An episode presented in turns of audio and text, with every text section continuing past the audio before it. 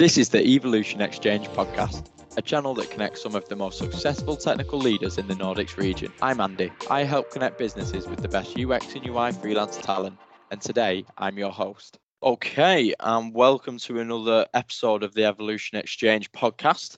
I'm joined by a great panel of guests today. Uh, we're going to be discussing the topic how do you become a good manager? And the side heading of that, we're going to be talking about motivation through leadership. So, a lot of interesting questions to get through today um, and a very interesting topic. So, uh, we are joined today by Johan, who is a world director at Ubisoft Stockholm, Theis, who's an organizational progress and collaboration manager at Trophy Games, and Ruben, who's head of game production at Tactile Games. So, we're going to like we usually do, start off with some introductions. So, Johan, please could you uh, introduce yourself for us? Yes, I can. Thanks, Andy. So, yeah, I work, as you said, as an art director at Ubisoft Stockholm uh, on an unannounced IP. Um, I've been in games since 2006. I've kind of started out as an artist and I've done a ton of different things. I've worked DICE, and uh, after that, I worked at King, and then I ended up where I am now. So, I think what the defines my career so far is a lot of uh, curiosity on how things that I'm not working on directly is working, and uh, never being able to know when to stop asking people questions. thank you very much. That's brilliant. Uh, Theis, we'll come to you. No, thank you. And uh, yeah, I'm sitting at uh, Trophy Games, um, and uh, we are located uh, in Copenhagen with our main offices. Uh, growing fast. Uh, a year ago we were 15, now we are 50. Uh, I'm one of the people joining uh, Trophy Games on an immense, fast journey uh, that has been historically based in football management, handheld experiences, uh, but uh, has grown significantly since uh, IPO like nine months ago. so now we are 50, and one of the additional 35, that's me. and I regard yes, my title is organizational progress and collab collaboration manager. What I'm really is is uh, the street sweeper for people much more skilled than myself. Mm. So uh, I'm trying to to make uh, make the best of the people that uh, that is surrounding me and all the creative talent we have here in the office and uh, abroad and remote as well. And of course, contingencies just like like uh, corona uh, needs to be taken care of. So uh, as we all know uh, video calls and facilitation of creativity through uh, means of other than whiteboards and uh, and post-it notes. All that shebang that's me. But basically i i'm the man with the organizational broom to sweep the floor for for excellent people. Fantastic. Thank you Theis. and lastly ruben let's come to you then.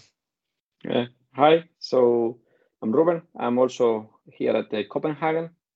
Um, so actually, Theis and I, we work very closely. We just found out, so a few meters away. So I, I also been working like uh, from uh, 2006 in video games. I started my career at uh, Gameloft.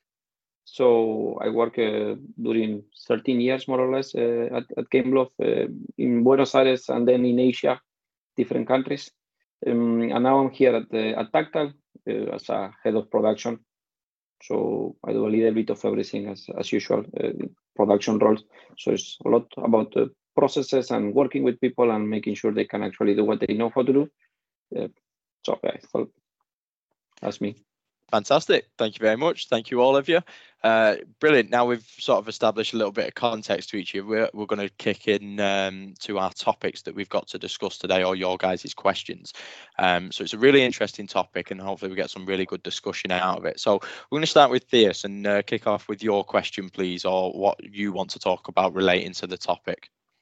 Yeah, well, I. Uh... I well, let's just give the topic. It's not a question. It's a, it's more of a topic. Uh, leadership through stupidity. Uh, it sounds like uh, like just to be prerogative, but it's actually something that I've worked with for many many years, um, and it it relates to the goal of of striving to uh, to get excellence in products and uh, and uh, splendid collaboration and timely delivery. So how does stupidity fit into that thing? Well, the point is that in order for people to in the well the framing is the creative business the games business So uh, this whole thing has like a prerequisite that we're working in an agile uh, setup. We have autonomous peop, uh, autonomous teams. We have specialists working. That's kind of like the, the framing of the whole thing. How stupidity becomes relevant. The point is that um, a lot of the people that uh, that works in the game industry they are very very skilled and talented uh, and experienced specialists, and they all assume and they all do know the answer from their specific specialities perspective. They are normally fairly introvert.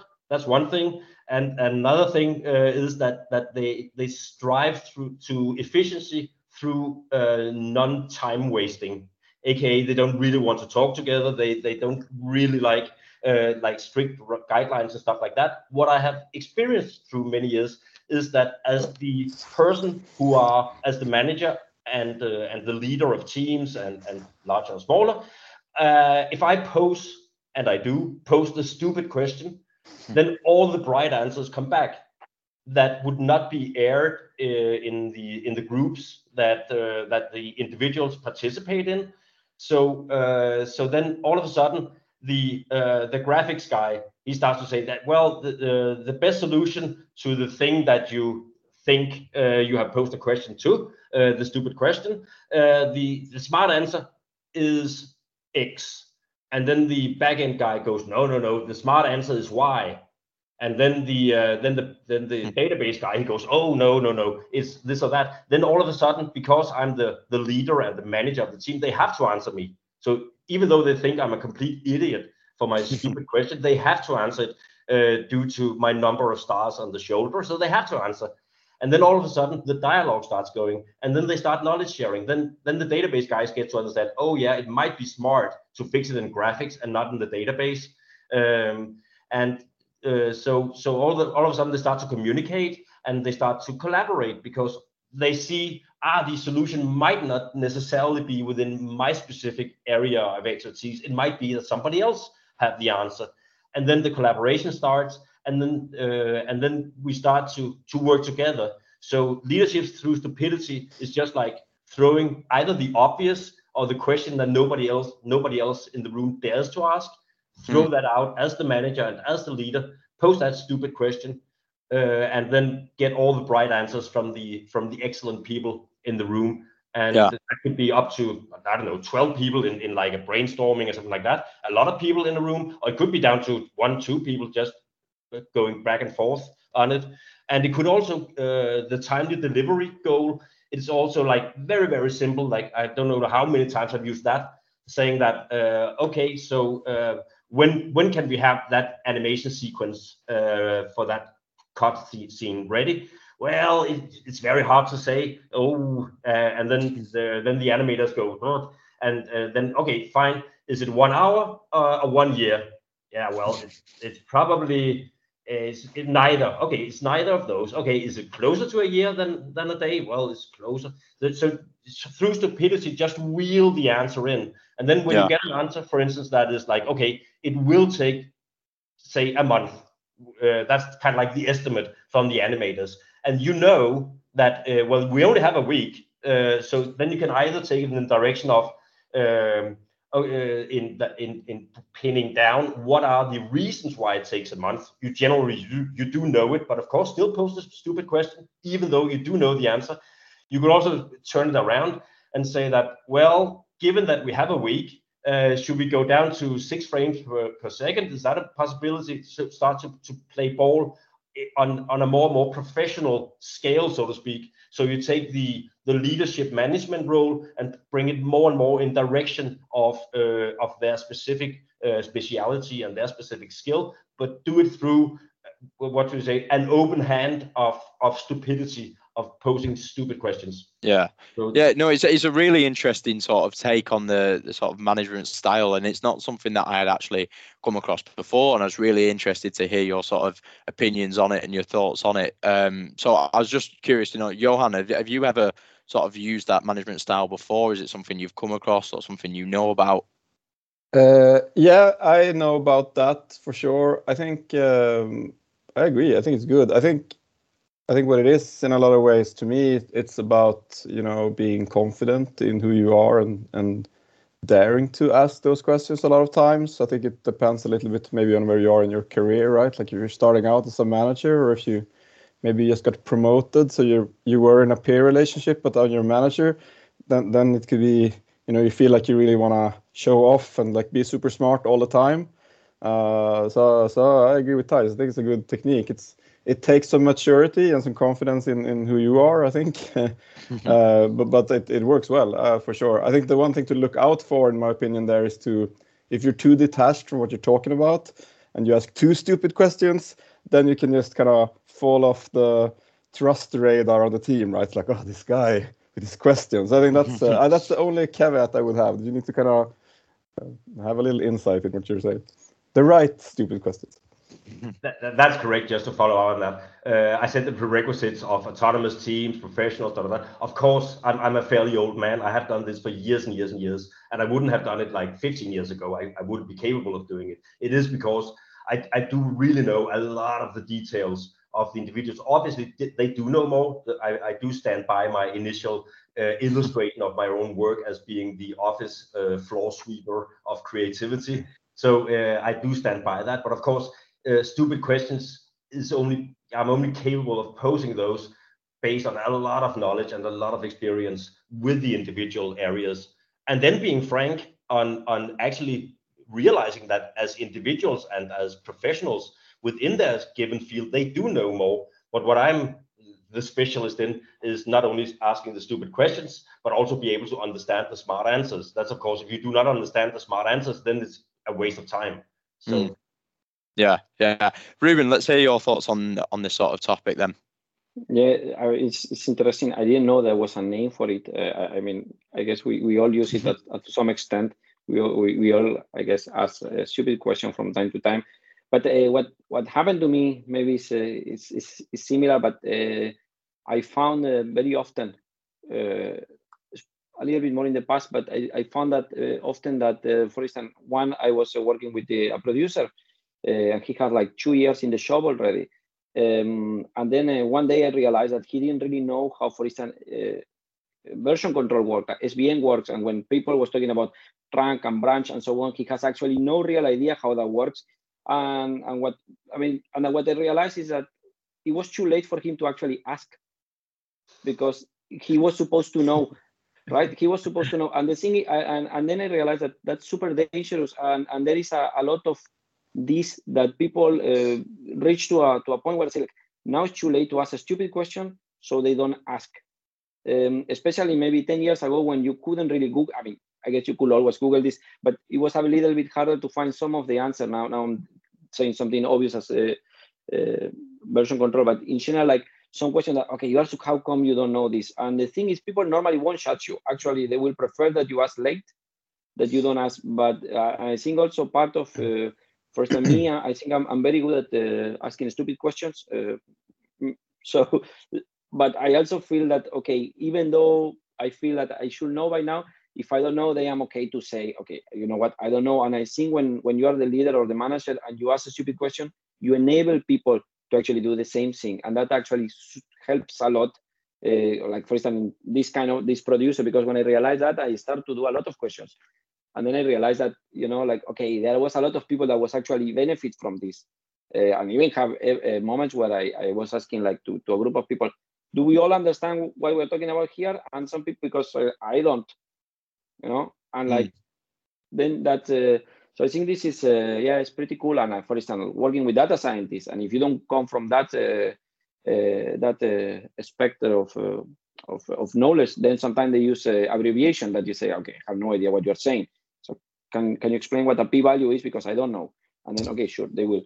Uh, but some people actually assume okay because some because i'm talking to you and i'm the manager you are supposed to know what i'm saying. And maybe it's my fault that i should actually not use abbreviation or i should explain before. So yeah yeah i completely agree. That's that's a very fair point, Ruben. That uh, as as if you as a manager or, or leader, whatever title that uh, carries, uh, ask those stupid questions, and then people start sharing. So of course, with all the specialists, then they are all hyper knowledgeable about their specific area. And uh, one experience that I've had, particularly with gaming, I haven't yet come by a sound guy that doesn't think that sound is the most important solution to all aspects of gaming, for instance. Every specialist uh, in the industry think that that their speciality is where the solution to all core and root problems lie. And uh, then, of course, when when they start playing ball and, and start to get to know one another and get to understand the the qualities of, of other people, uh, then then the uh, then, then the sharing and understanding uh, starts to go go hand in hand, and that's where the uh, the stupidity uh, questions that you as a leader can pose, standing on solid ground of of knowing these the smart answers. That's where it starts to facilitate the qualitative development of, of the product that you actually together can seek the smart solutions. Yeah, you did you want to comment on that?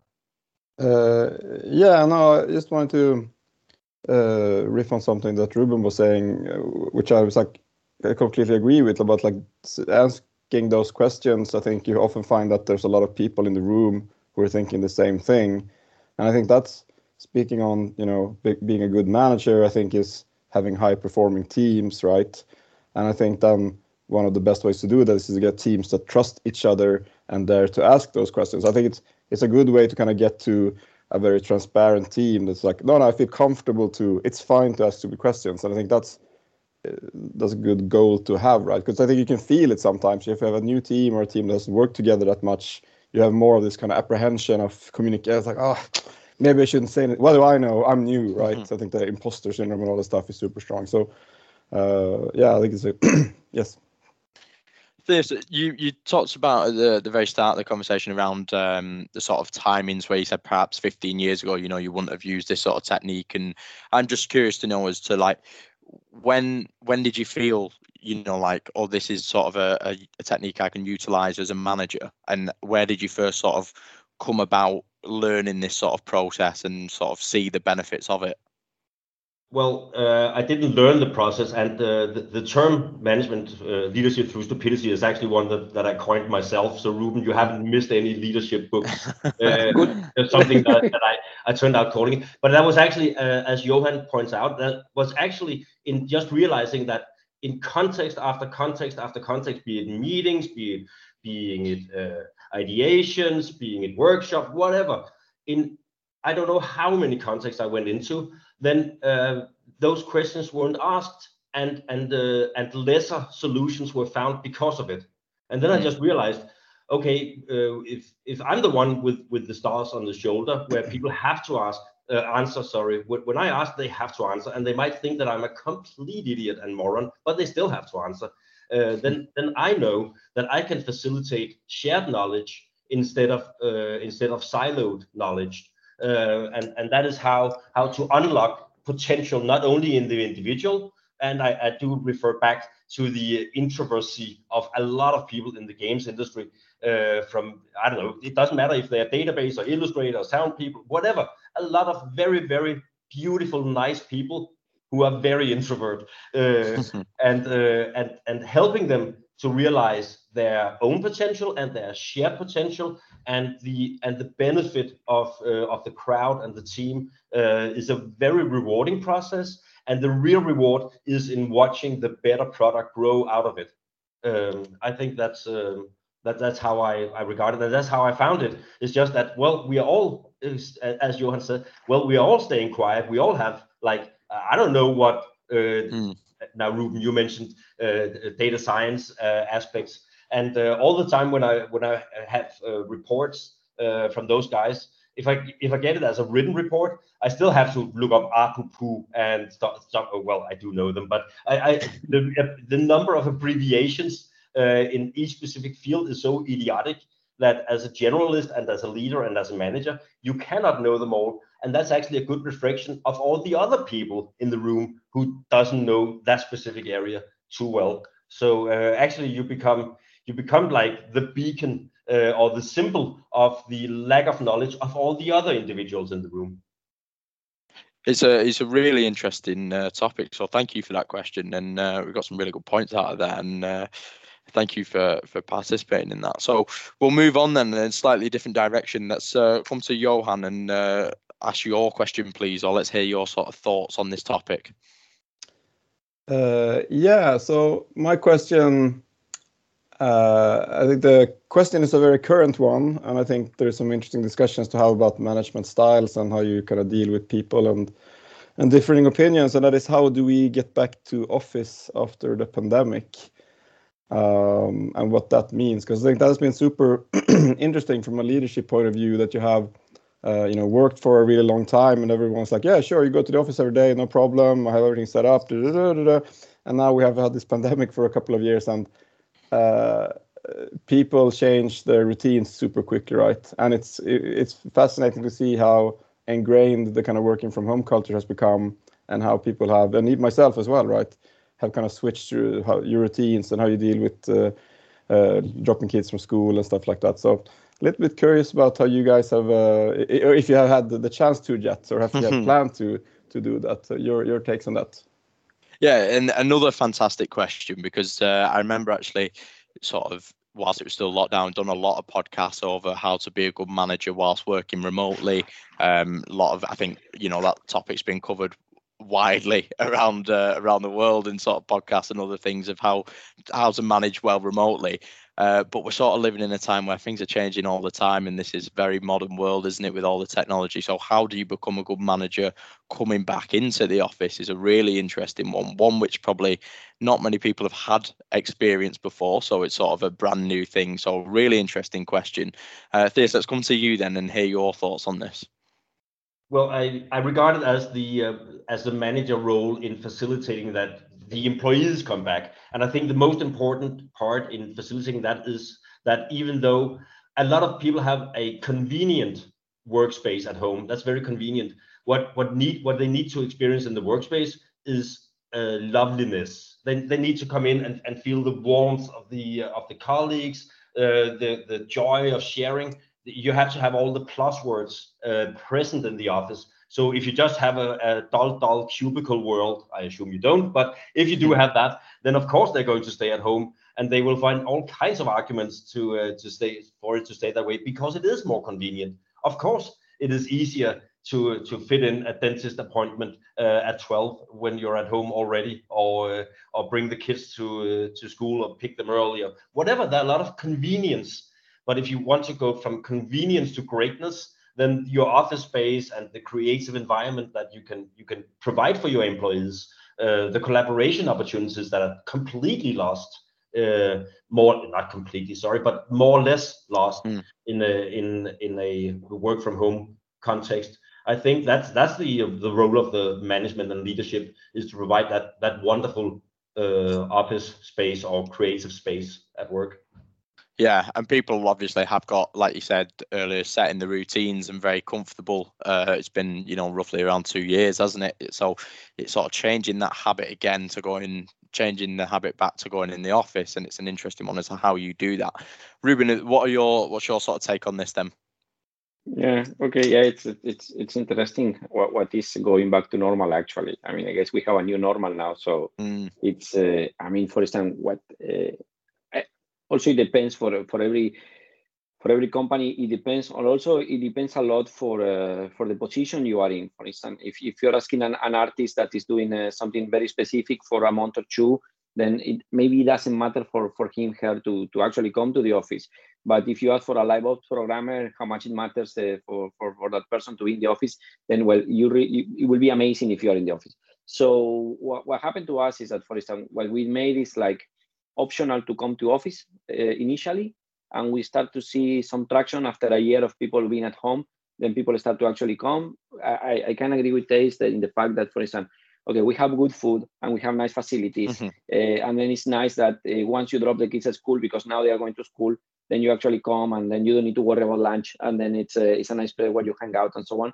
So that people start to like. Um, second for some people that had a lot of meetings then uh, it's a little bit like watching TV all day, right? That, like your head hurts. So it's not the same to have a meeting in person that you can just stand up and then go have a coffee and come back, And actually being on a video call. Or, or I mean, I guess the, the four of us we know very well what is. But some people wasn't really used to that. And again, like a programmer wasn't really used to, to being a video call uh, very often. They, they uh, and so on. So um, we see that people start to come to the office also because uh, I guess if we say, okay, now it's mandatory every day, people will probably riot and bring with pitchforks and torches. but since it was uh, like uh, optional, they, they just discovered that okay, it's not that bad.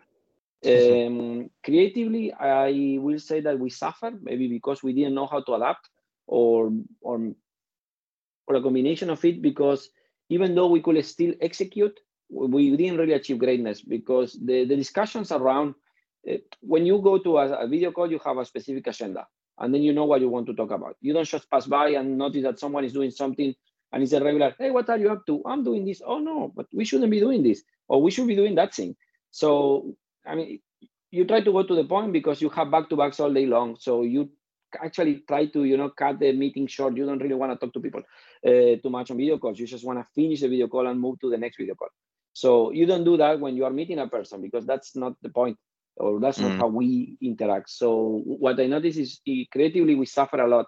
We suffer a lot of not having the, the game director walking walking around the team and just saying like, won't be cool if we actually do this.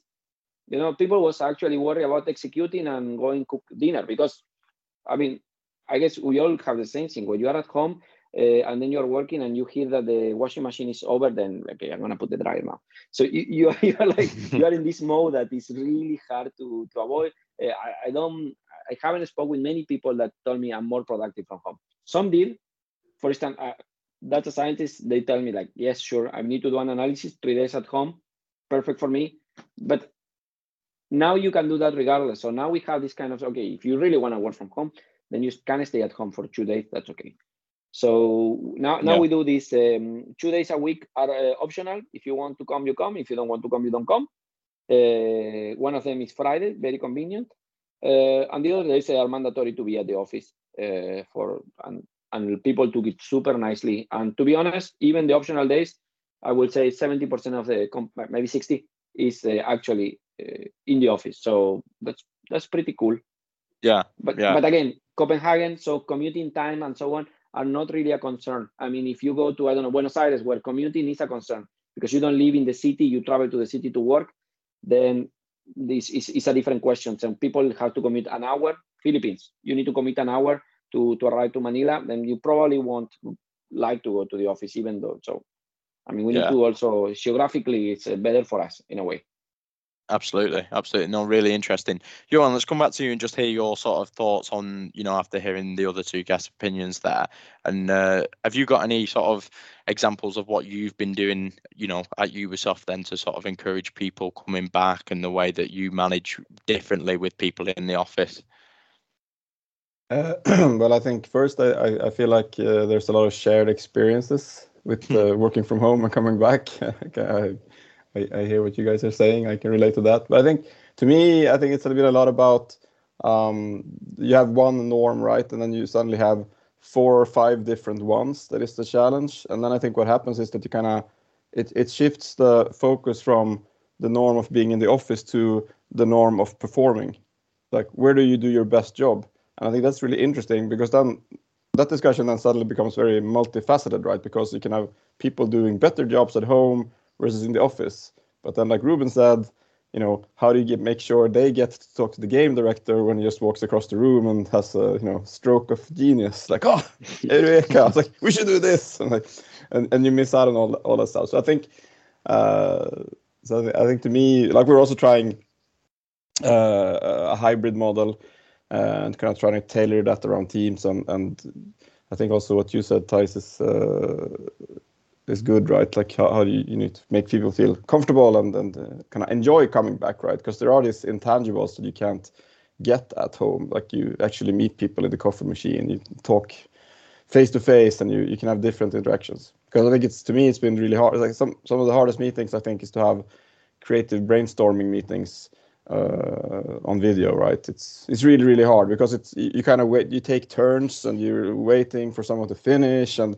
that's just not how it works. So, yeah, I think um, I think it's interesting. I think I think it's uh, to me it, it it puts the focus on as a manager then kind of stay on topic for the for the for the call. I think it it puts more focus on individuals and people, uh, and you have to match that with what you want to do as a company. Um, Theis, did you want to come in there? Yeah, just it, it, video calls and, and the whole uh, distance thing. it's very good for, uh, as you said, Ruben, like specific reports on, you know exactly that, okay, we need to deliver. Let's just use the example of a report because everybody knows that. Okay, I need to grind this amount of work and I, I and I have a set goal and uh, I can do it myself. And that's like the classic work from home, uh, don't disturb me kind of case. And at the other end, uh, Johan, your example of, of like the, the creative director just stumbling by and oh, oh my god, we need a dwarf in this game, uh, uh, and then uh, and then all of a sudden that creates creative spark. I mean, video calls they're not creative sparks; they are efficient, uh, they are convenient, and and they have all the check marks uh, of of a good efficient machine running. They don't have the hallmarks of of a sparkling painting and a creative environment. Uh, I have done workshops as well uh, on on video call. That's horrid. That's absolutely nothing good comes out of that. Your soul gets sucked into the screen, and uh, and everybody is just like suffocating. It's horrible. Um, so technically, it is possible. I mean, I do a lot of uh, innovation facilitation and stuff like that, uh, and it is possible for me to run through the agenda, and I can do all the post-its, and I, I have the smartest uh, virtual whatever, and, and it's still horrible uh, and and no no human collaboration comes out of it. Uh, facts can can shift hand, and and the tasks can be distributed, all that kind of stuff. But creativity and loveliness and togetherness and stuff like that never translates on a video call, and that also goes for for other aspects of that remote or work from home situation. But it's convenient to turn back to the beginning of yeah. Uh, the whole thing. I think like we said earlier, we're sort of living in the moment of it, aren't we? It's not something that's been really experienced before. So, and we're sort of not all the way back out of COVID, even though we're like right at the very end of it. So, it will be sort of interesting to monitor over the next couple of months and this next year as to how it's going to go and getting people back into the office. Um, but another really interesting question. So thank you, Johan. Uh, well, that's we're, we're two questions in. So usually about the halfway point, I like to have a little breakaway from the questions, and I'm going to throw a question in there, which uh, I'm going to ask all of you: is to what is your favourite game at the moment? I'm just interested to know what you're playing, and uh, our listeners uh, get to hear what what your sort of recommendations are out there for what to get playing at the moment. So, Theis, I'm going to come to you first. What what would you recommend then? What are you playing at the minute? I can recommend. It, it sounds like I'm plugging uh, our own catalog. Uh, I will be, but uh, uh but uh, since we just uh, acquired a, a Canadian company and just took over their portfolio, um, then actually one of our old games called Tiny Rails. It's like a 90s pixelated uh, train strategy thing where you're traveling the world and uh, mm-hmm. everything is right at your hand. Uh, and I think I've uh, I, I, really love it. Uh, I think I'm on day 80 in a row of playing it, and it's it's, uh, it's actually one that I needed to play in the beginning because I was forced to because we we we were just about to to buy them and just. I, I was not involved in it personally, but it was like, okay, we just play through that portfolio and let's see uh, just just give us your opinion. Uh, everything was going on anyhow. But uh, so mm-hmm. I was forced to play this game, and as has as has happened before in my career, when I'm like uh, when I have to review something either for inspiration or for uh, like my boss tells me, okay, you you have to know this game because some mechanic, blah blah blah. Then I, I play through it, and uh, rarely, but in this case of Tiny Rails, it happens that I actually really love it myself. So uh. Tiny Rails. Tiny Rails. Okay from uh, from yours truly company. Uh, Lovely. So sorry, to, sorry to plug our own stuff. no, it's not a problem. Ruben, go on then. What's yours? Okay, okay. Um, I play a lot of mobile, so I'm gonna stay away from mobile. Okay. Uh, so I'm not gonna no, but I mean, obviously, I play a lot of competition. You know, one game that I really love, and it's uh, called a uh, Shipbreaker. It's uh, and I play I play that game a lot. It's like uh, I don't know. It's on Steam. I don't know how I found it. Probably the game found me. Like it happened these days. It's just this game about there is like you are a some sort of technician and you just need to break ships and sell the parts away. There is no enemies, no well, you can explode, uh, but uh, in general, it's so. I mean, I, I really love the fact that it's, it, it, looks beautiful and it's just so simple. You just need to disassemble something and you need to. It's like a big giant puzzle in the space because you don't know how you're going to disassemble this thing. You cannot just go and, uh, and, and open it. You need to find the right way, and it's just so relaxing. It's uh, probably the, the it's the only game I play. I mean, I don't play much to be honest. Besides some mobile game that I have to, but in general, when when I have a little bit of free time, I, I play that. I was playing nice. a lot of Satisfactory before. I don't know if you guys know it. So Satisfactory is a really good like game. It's like a, yeah, I mean it's a production game. So basically you you need to automate the production and so on. It's uh, I really nice. love that game. What was the what was the first one called with the ships? What was it? Shipbreakers. Shipbreaker. Is it a Hardspace Shipbreaker or something like that? Yes, hard space yeah. shipbreaker. Ah, nice. That's that's that's a game. Uh, cool. You should check it out. I don't even know the developer, so sorry I cannot shout out, but it's a really nice game. Cool. Uh, Johan, what's yours? Uh, I'm gonna go with the game I'm not playing yet, but it has to be Elden Ring. Oh yeah. Since That's I'm a, a massive uh, FromSoftware nerd, so checking my um, uh, tracking number for that parcel uh, every 15 minutes. You're gonna have to set some time aside away from work to uh, to get through everything. Yeah, or maybe you know it's a reference gathering. Who knows? Put some office hours into it. but I can echo Satisfactory. I think that's super cool. I love that game as well. It's like it's it's uh yeah. Fantastic. Something to check out. It's the ambition of it. it is amazing. It's... Yeah, I mean it's a beautiful game. Uh, Cool. Brilliant. So no, some great games there. So uh, we'll carry on with the questions of the podcast then. So our last question of the day going to come from Ruben. So Ruben, please can you uh, explain your question to us? Sure. So my my, my question was uh, mainly about production. So it's like the question itself was okay. How do you remain lean uh, when you scale a company when you work with big teams? So my my my uh, the context of this is like when, when you when you work with a team which is 10 20 people then you are lean by default because you are like a manager or a leader you do a lot of things right sometimes you if you work with unity you work a little bit with unity and sometimes you also like um, prepare the coffee you you do what and then you do some qa because when your team is small then you you can basically be very lean and be very efficient and you make very fast decision because everybody is in the same room but how do you actually remain lean when you have a team of 100 people 200 people or something like that. I guess we all work with the big teams now. I mean, I used to work, for instance, uh, with a, studio of 800 people, a studio of uh, 500 people. Uh, so, I mean, the, the, the challenges of uh, not throwing a producer to every single problem you have, it's, uh, I mean, you always have the temptation, right? So, okay, now let's put a producer here and let's have some uh, management layers here and that will fix the problem. So I know if I'm explaining myself properly or what you what your thoughts are about these yeah. guys. Yeah, Theis, let's come to you then first. Well, I'm. I think you should throw the ball at me first all the time. But anyway, uh, let me.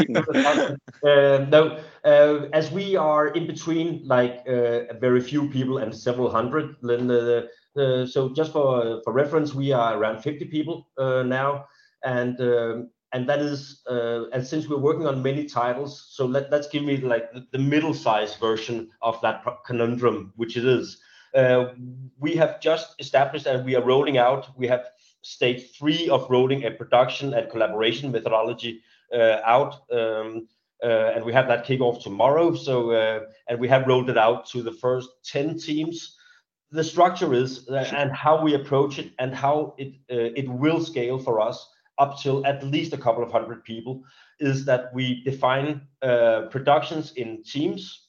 Uh, teams have uh, have core uh, relations to a product. Those teams are not bigger, and that should be understood that they are not bigger than 20 people. So uh, no more than 20 people are, are related uh, to one production at any given time then with the teams, we work with uh, the individuals in the team being either core members of that team or extended members of a certain team. So if you're a core member of a team, that means that that is where you kind of like belong, where you throw most of your time, where you're uh, where you are at the uh, at the planning meetings and all that. You participate in the full life of that team. Um, and if you're an extended member of a team, say you have a core team being at our Warhammer production, for instance. That's your core membership. But uh, at one of our football titles, because you are a, a graphics genius, then uh, then you you help out with GUI for our football title, for instance. Then you have extended membership of that team. That means that that you do know where you belong, and it is fairly clear where you put your resources in the overall organization but still you have like a belonging to the Warhammer team and you have uh, a relation to the football team. And then for all the teams we have, for all the productions that we have going, we have around eight concurrent game productions uh, going um, and and sustaining live games and stuff like that. So so we have a fairly big operation um, given our long history. Um, and because we're mobile and our games are live uh, and still being operated, then um, then then people have the, these core memberships and extended memberships of different teams, and that is how we keep people engaged, and that's how we scale the operation. The reason why we don't have to throw a lot of producer resources, as you mentioned, Ruben, you can always throw middle management resources after every problem. The the way that we avoid that is that we uh, we have a different we have a different role. We do work with a Scrum uh, inspired uh, method, but it is very very far from being Scrum. So if we had a Scrum consultant coming to our office, he would start to hit me very hard in the head with a baseball bat uh, because we're doing uh, very significant uh, breaks away from from the norm of Scrum. But one of the breaks that we make is that we make uh, managerial guidance very light. So uh, the product owner, in our case, uh, is still called a product owner, but they are very different from the the classic agile Scrum product owner, where that controls all the little tasks and stuff like that. Managerial direction is done via one-liners and then by engagement at uh, at um, at reviews. So um, so team autonomy and trust in teams from top management is very very important in uh, in working this way that we do at Trophy Games. So mm-hmm. we we have very autonomous teams uh, that do not have individual producers and uh, and individual middle middle management man, middle management sorry like that. Um, so we do approach it quite differently. So it probably wouldn't work for all, but uh, it works for us. No, it's, it's interesting to hear. Uh, Johan, let's uh, come to you then. Uh, yeah. Um, well, first off, I think this is really hard uh, to get right because it's it kind of breaks in one end. It's one of those kind of you know the squishy balls, and you press it, and it always kind of squishes out in one hand. Like but but I think to me, um, I think it's it's I think it's mainly an organizational issue. Actually, I think it's it's it's fairly straightforward thing to to have the team agile if you can give them the right ownership and the right kind of creative frame to be to operate within. Right, like if they know what they're doing and they feel confident with with that, and they have kind of yeah, we can do this, we got this. Um, I think that works. But then I think it can break down sometimes if you fail to then uh, let the rest of the organization know how your team is operating right? Or you know you maybe get a gap so your team is performing well but uh, you fail to align or sync with another department so the work they outputted wasn't that good right? And that leads to a lot of kind of conflict and and problems i think. So i think i would I could split it into three three areas for me. I think it's like one try to get your team to be owning what they're working with like give them that confidence that types talking about and then and two make sure you then communicate what your team is about and what you're doing uh, and also communicate back to the team so they know what's going on. Uh, and then three try to set up your whole organization to to have this trust. So so there's a trust from uh, sideways and up and down as well which is super hard right? I think it's because what happens and specifically now in the pandemic i felt also it's really hard to keep those communication links alive. So you guys it's like yeah it's three months since we talked like oh fuck.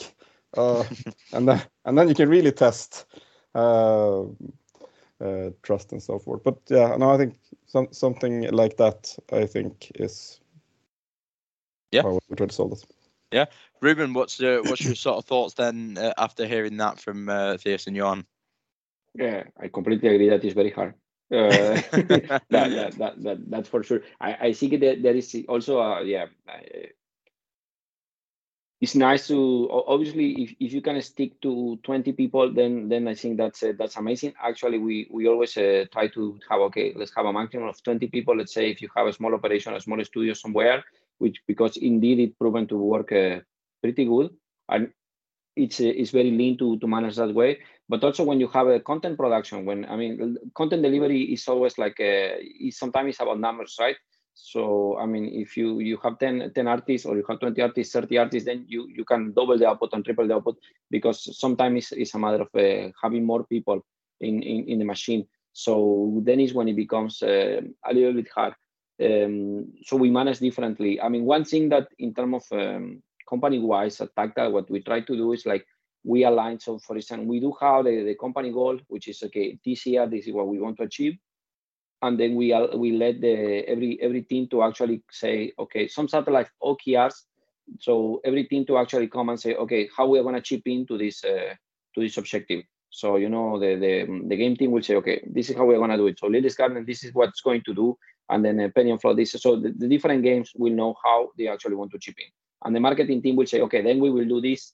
And then the core team which is basically all the guys doing the infrastructure and so on they say okay then this is what we need to do so everybody kind of align, and then we chunk it into quarters, and then we know, okay, every quarter this is what we're going to deliver, and then you have that in all the world. So if you work uh, in the tactile offices, everybody can know at every point, like what are the objectives that we have, what we are doing right now on every team.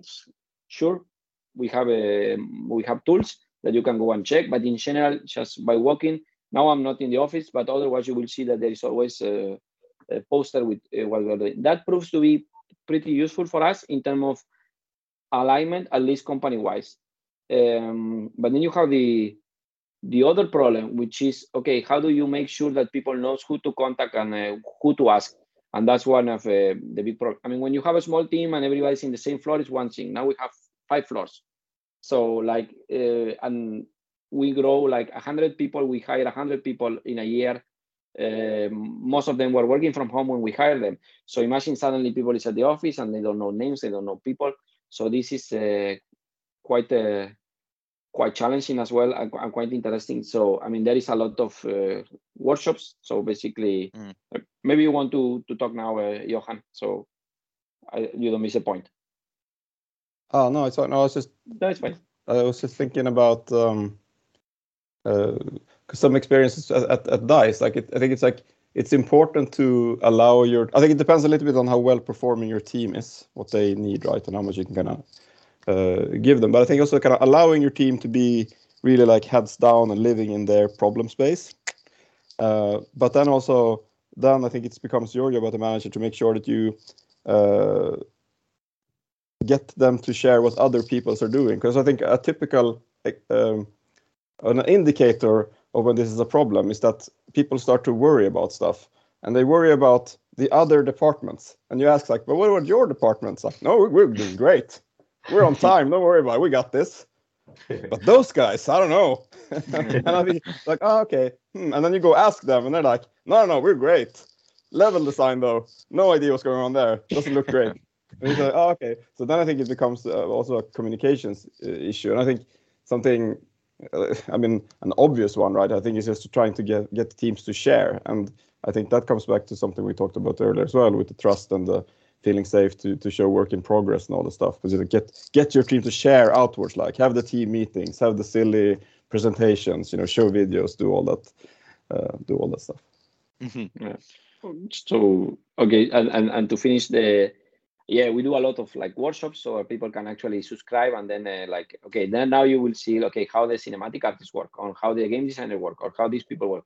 So people to actually know okay this is how because there is so many areas like the marketing people doesn't really know how we do content and maybe the, the content people doesn't really know how actually that content gets into production because they don't know what the developers are doing.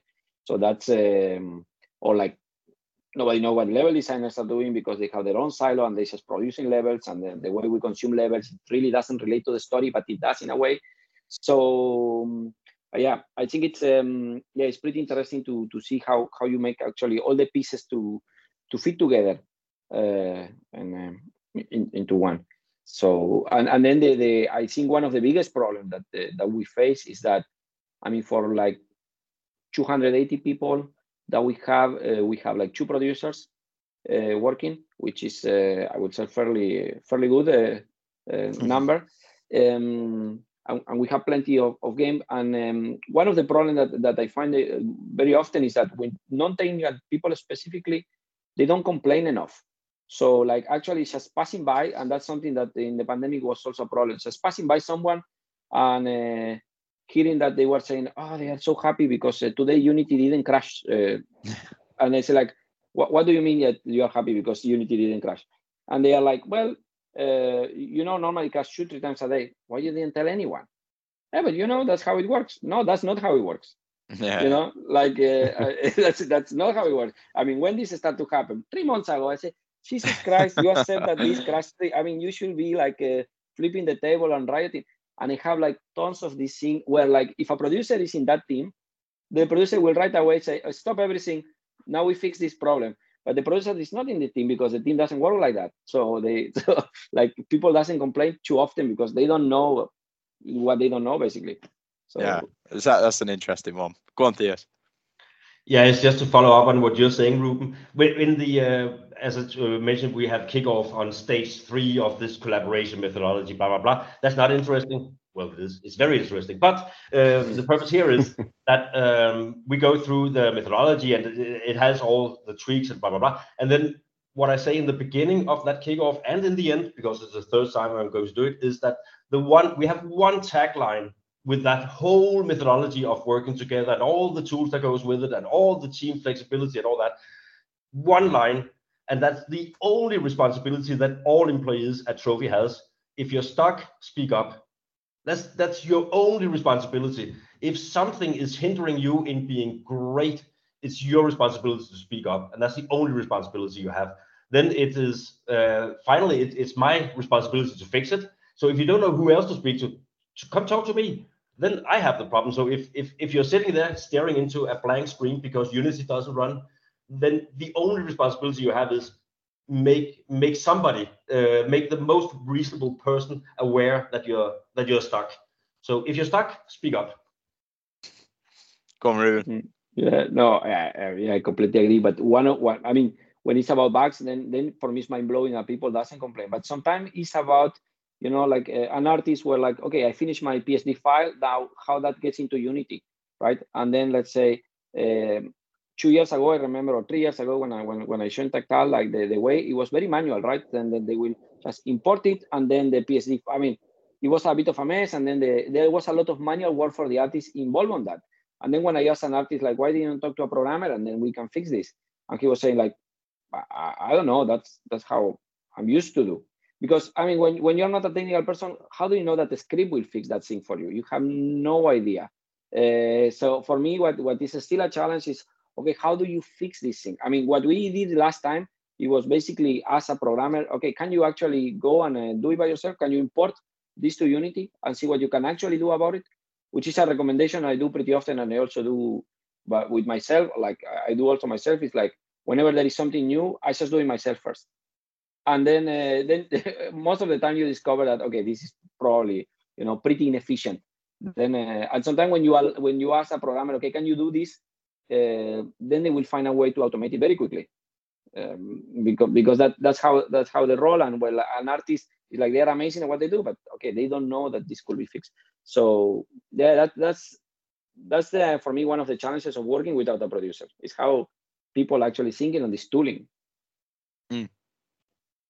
Theis.